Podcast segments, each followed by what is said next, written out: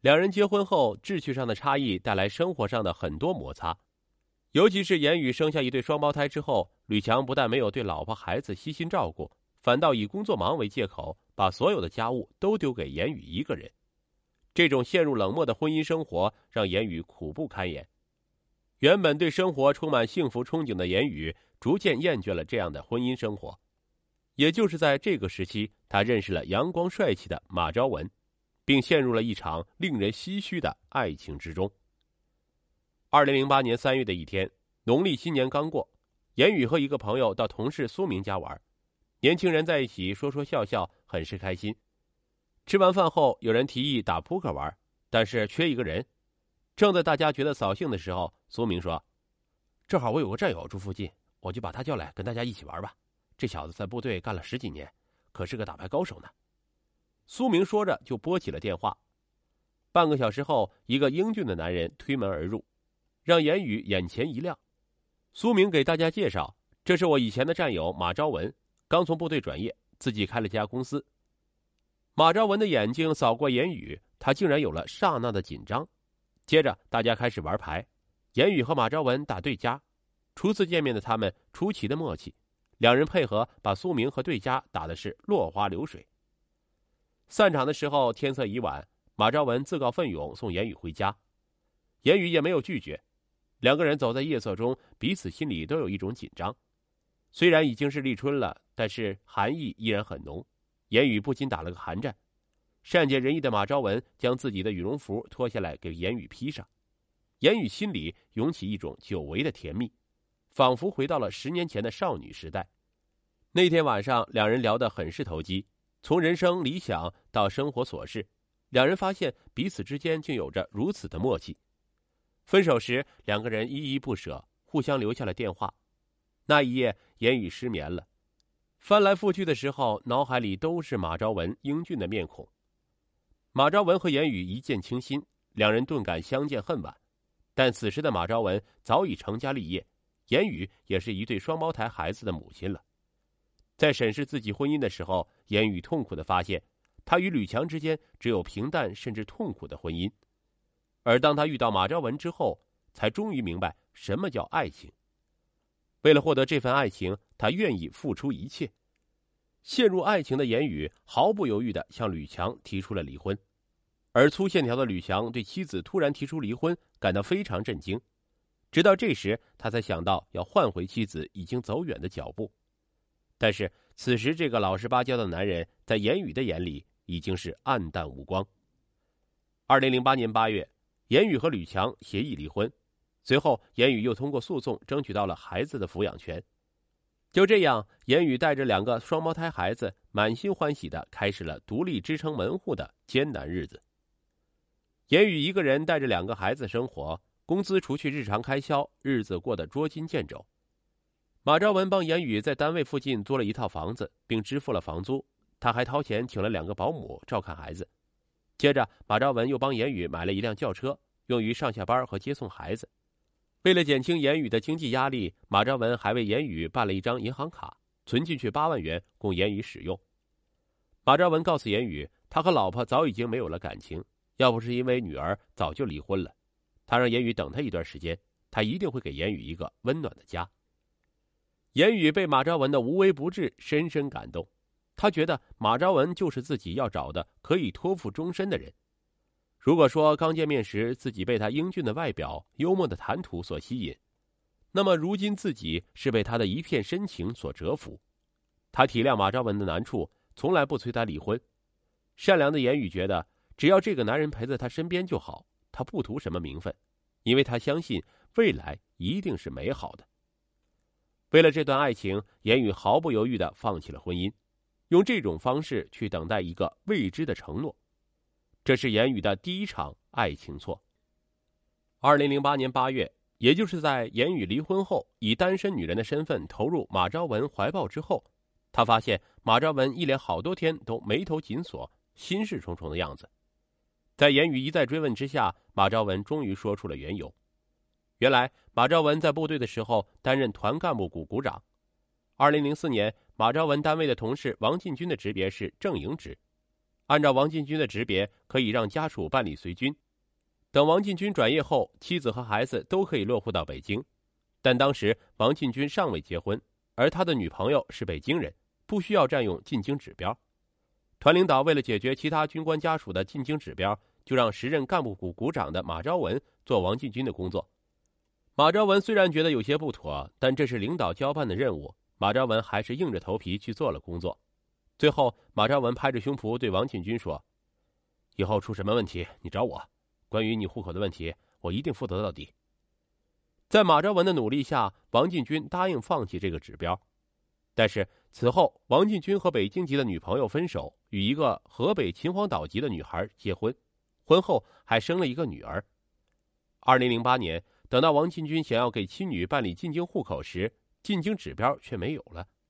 因为马昭文有承诺在先，这下王进军就抓住了马昭文不放了，非让他给办理进京户口不可。马昭文自知理亏，觉得这事儿脱不了干系。他一边安抚王进军不要声张，一边答应尽量想办法。马昭文接着对言语说出了自己的难处：以前在部队的时候，我可以找领导或者请求组织解决，但现在我到了地方，你是户籍警察，你知道办户口这种事情，我是无能为力的。言语听后安慰马昭文说：“你先不要着急，我来帮你想办法。”马昭文一再强调说：“哎呀，能办就办。”不能办也别强求，咱们不能违反纪律。但是马昭文越这样说，言语越坚定决心，一定要帮心爱的男人解决这个难题。都说恋爱中的女人智商为零，痴情的女人更是这样，即使能为心爱的人分担一点忧愁，心里也是甘之如饴。此时的言语满脑子都是为男友解决问题，一想到能通过自己的努力让马昭文眉头舒展。心里就被幸福胀得满满的。接下来的几天里，严宇给辖区内的很多单位都打过电话咨询，又让同事帮忙咨询劳动局、人事局，看看能不能通过这些部门落户北京，但是一直都没有得到满意的答复。作为一名户籍民警，严宇每天都要办理大量的户口录入和迁出手续，办理进京指标的每一个手续、每一个细节，他都了如指掌。言语实在太想帮助马昭文了，在没有找到合法途径之后，他开始琢磨借用自己的便利条件做一些手脚，帮助马昭文解决难题。二零零八年十一月二十二日是个周六，这天是言语值班，整个办公楼里只有他一个人。言语决定在这一天解决问题。那天去档案室，言语发现了一个叫唐梅志的户口材料，他是北京某大学的一位老师，爱人叫孙丹，还有一个女儿。家庭情况跟王进军很像，孙丹和女儿的户口，二零零八年落入北京，户籍地在北京市丰台区的一个小区。言语打算把王进军老婆孩子的户口也放到唐梅志家。周六早晨，言语走进单位大门，心里便开始紧张。门卫跟他打招呼，他都没有听见。一个人走在楼道里，还神经质的不停回头看看后面有没有人跟着他。坐到办公室里，打开电脑，言语的手竟然有些发抖。像往常一样，他输入自己的口令和密码进入系统，心砰砰直跳。言语把王进军老婆孩子的名字输进去，然后又删掉了。劝君莫伸手，伸手必被捉。言语的大脑中掠过这样一句话，他有点胆战心惊。他站起来给自己倒了杯水，定了定神。过了一会儿，他想出了一个办法，拿起电话拨通了同事安晓峰的手机。言语在电话里说。有人等着办理户口，但是自己的口令和密码出了错误，让安晓峰把他的口令和密码告诉他。电话那头的安晓峰担心耽误工作，想都没想就告诉了言语，然后言语顺利的进入了安晓峰的电脑系统。不到一分钟的时间，王进军妻女的户口就通过安晓峰的系统落到了唐梅志家，几张户口页上马上从打印机里吐了出来。做完这一切，言语拿着户口页走出了单位。并悄悄带走了唐梅志妻女的户口材料，直奔马昭文处。当马昭文接过崭新的户口页，不禁有些吃惊。他没想到言语竟然如此顺利的办妥了这件挠头的事情。马昭文喜出望外的问言语是怎么办的，而言语只是淡淡的说了一句：“你别管了。”顾不上马昭文亲热的挽留，就回家了。这一夜对言语来说是一个难眠的夜晚。从来都规规矩矩的他，知道自己这一次犯了一个大错误。第二天，言语说自己病了，跟领导请了假。他把自己关在家里，心里是七上八下。一方面心存侥幸，希望能蒙混过关；另一方面害怕东窗事发，自己身败名裂。到下午五点多，严宇的电话响了，是同事安晓峰。安晓峰询问新录入的两个人的进京户口怎么没有相关的材料。此时的严宇心一下子跳到了嗓子眼他赶忙说：“材料锁到自己的柜子里了。”自己病好上班之后就交上去。严宇在家休息了两天，也冥思苦想了两天。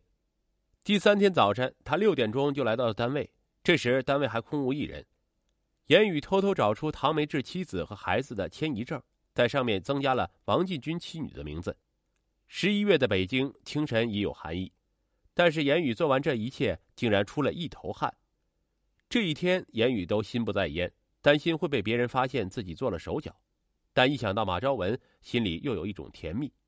如果这次能侥幸过关，就帮了马昭文一个大忙，那时他该有多高兴啊！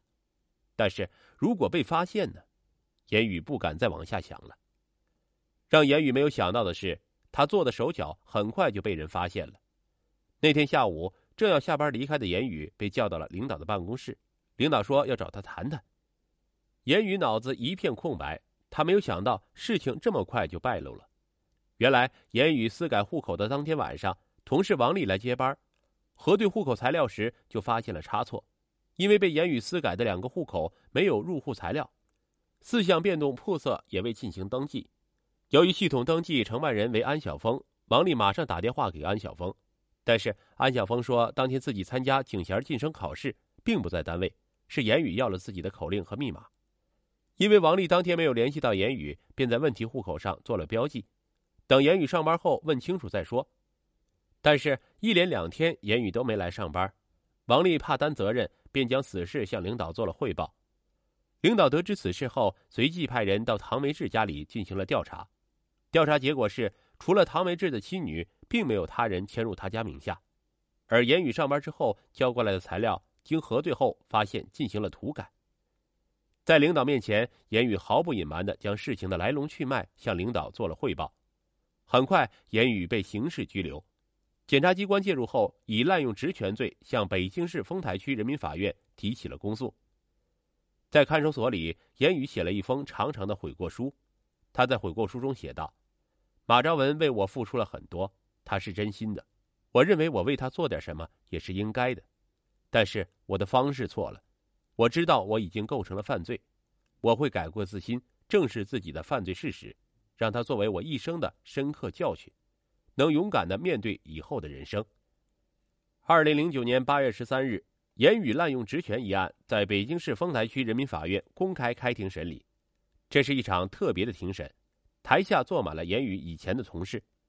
当审判长敲下法锤，宣布带被告人言语入庭时，旁听席上一片寂静。言语穿着看守所的号服，戴着手铐走进法庭时，往旁听席上扫了一眼，又仔细看了一遍，最后伤心的回过头去，苍白的脸上突然变得没有一点血色。在旁听席上，他没有看到心爱的男友马昭文，那个承诺给自己一个温暖的家的男人，不知道现在在哪里。整个庭审过程异常顺利，言语陈述了自己的犯罪事实，并真诚的悔过。当审判长让言语最后陈述时，他再也忍不住，泪如雨下，泣不成声。我对不起我的两个孩子。旁听席上，几个女警拿出纸巾擦起了眼泪。庭审结束后，法庭当庭宣判，言语犯滥用职权罪，被判处有期徒刑一年零六个月，缓刑两年。言语当庭表示服从判决，不会上诉。三十一岁的言语就这样断送了自己的前程。其实对他而言，断送前程并不是他最伤心的，他甚至不曾真正为自己的犯罪而悔恨。而最令他痛彻心扉的是，恰恰是在他走上法庭那一刻，他一直深深信赖和爱着的马昭文，自始至终都没有出现在法庭上。离婚女人的感情是输不起的，基于这个输不起，他们等待，他们寻找。他们思考并做出判断，每天都在力求把握自己的命运。在这场爱情中，严宇作为一个离异女人，因为感情受过创伤，特别渴望被人关心和疼爱，而马昭文给予她的，恰恰就是相守一生的承诺。言语将自己未来的幸福寄托在一个尚在婚姻中的男人，就像空中楼阁一样虚妄，但他并没意识到，女人可以为了感情不顾一切，甚至可以扔掉自己的婚姻。而男人大多不会因为女人而去放弃家庭，对女人而言，爱情和婚姻差不多是她的全部；而对于男人，他只不过是一件随着岁月的流逝而随时增减的衣服。离婚女人是爱情与婚姻之间游荡的一粒种子，总是一厢情愿的试图找到一块肥沃的土地生根发芽，但他们并没有想到，那些土地已经杂草丛生。言语的这场爱情错。错就错在他一心向往着和马昭文共度将来的美好生活，他曾经是那样憧憬日后的幸福和甜蜜，但这样的日子不知道他能不能等到。瘾君子设局谋房产。二零零九年五月十九日，北京市民魏文秀将他的前儿媳张梦起诉到了北京市石景山区人民法院，要求认定张梦购买自己住房的购房合同无效。这是二零零七年以来，在魏文秀、张梦和张梦的前夫魏国强以及银行之间所打的许多场官司中的一场。这一切都源于夹在这对婆媳之间的魏国强。这个浪荡公子因为游手好闲，与妻子张梦离婚，打了第一场官司。魏国强吸毒之后，又移花接木，将母亲魏文秀的房子贱卖给前妻，而贪图买到便宜房子的张梦向银行贷款交给魏国强之后。却被银行告上法庭，并冻结了他的所有存款，最终被法院判赔银行的贷款。于是，无端被卖掉房产的魏文秀，先后两次将张梦告上法庭，索回房产。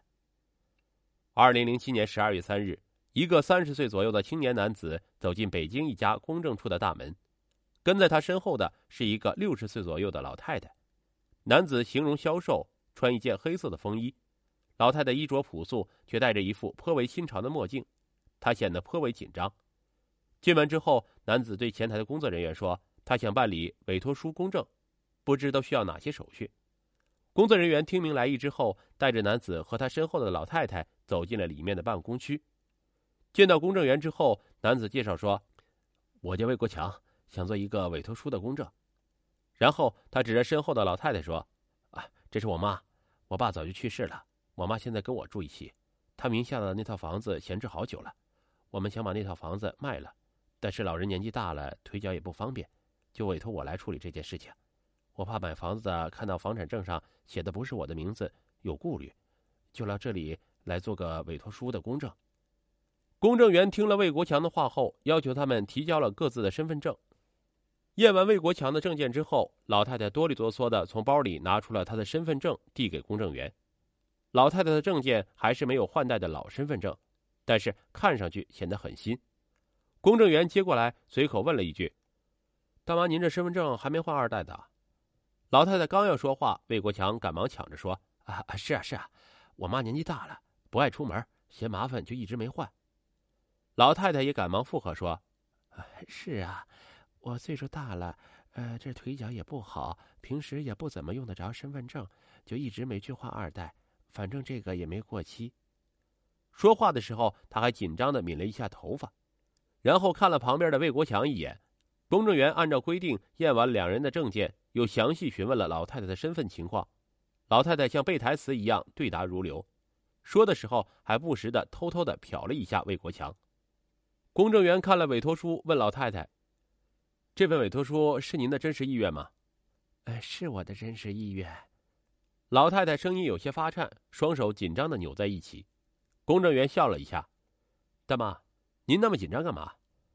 魏国强又急忙接过话来，小心翼翼的陪着笑脸说：“啊，我妈第一次来到这种场合，难免有些紧张。”公证员办完了所有的手续，让双方签字确认，最后给他们出具了公证书。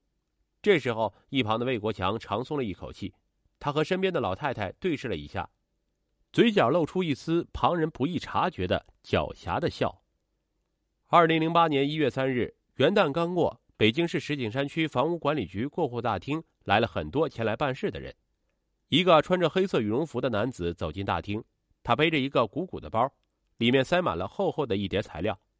男子找到一个角落坐下来，不停的看表，神情焦虑，好像在等着什么人。这个男子就是魏国强。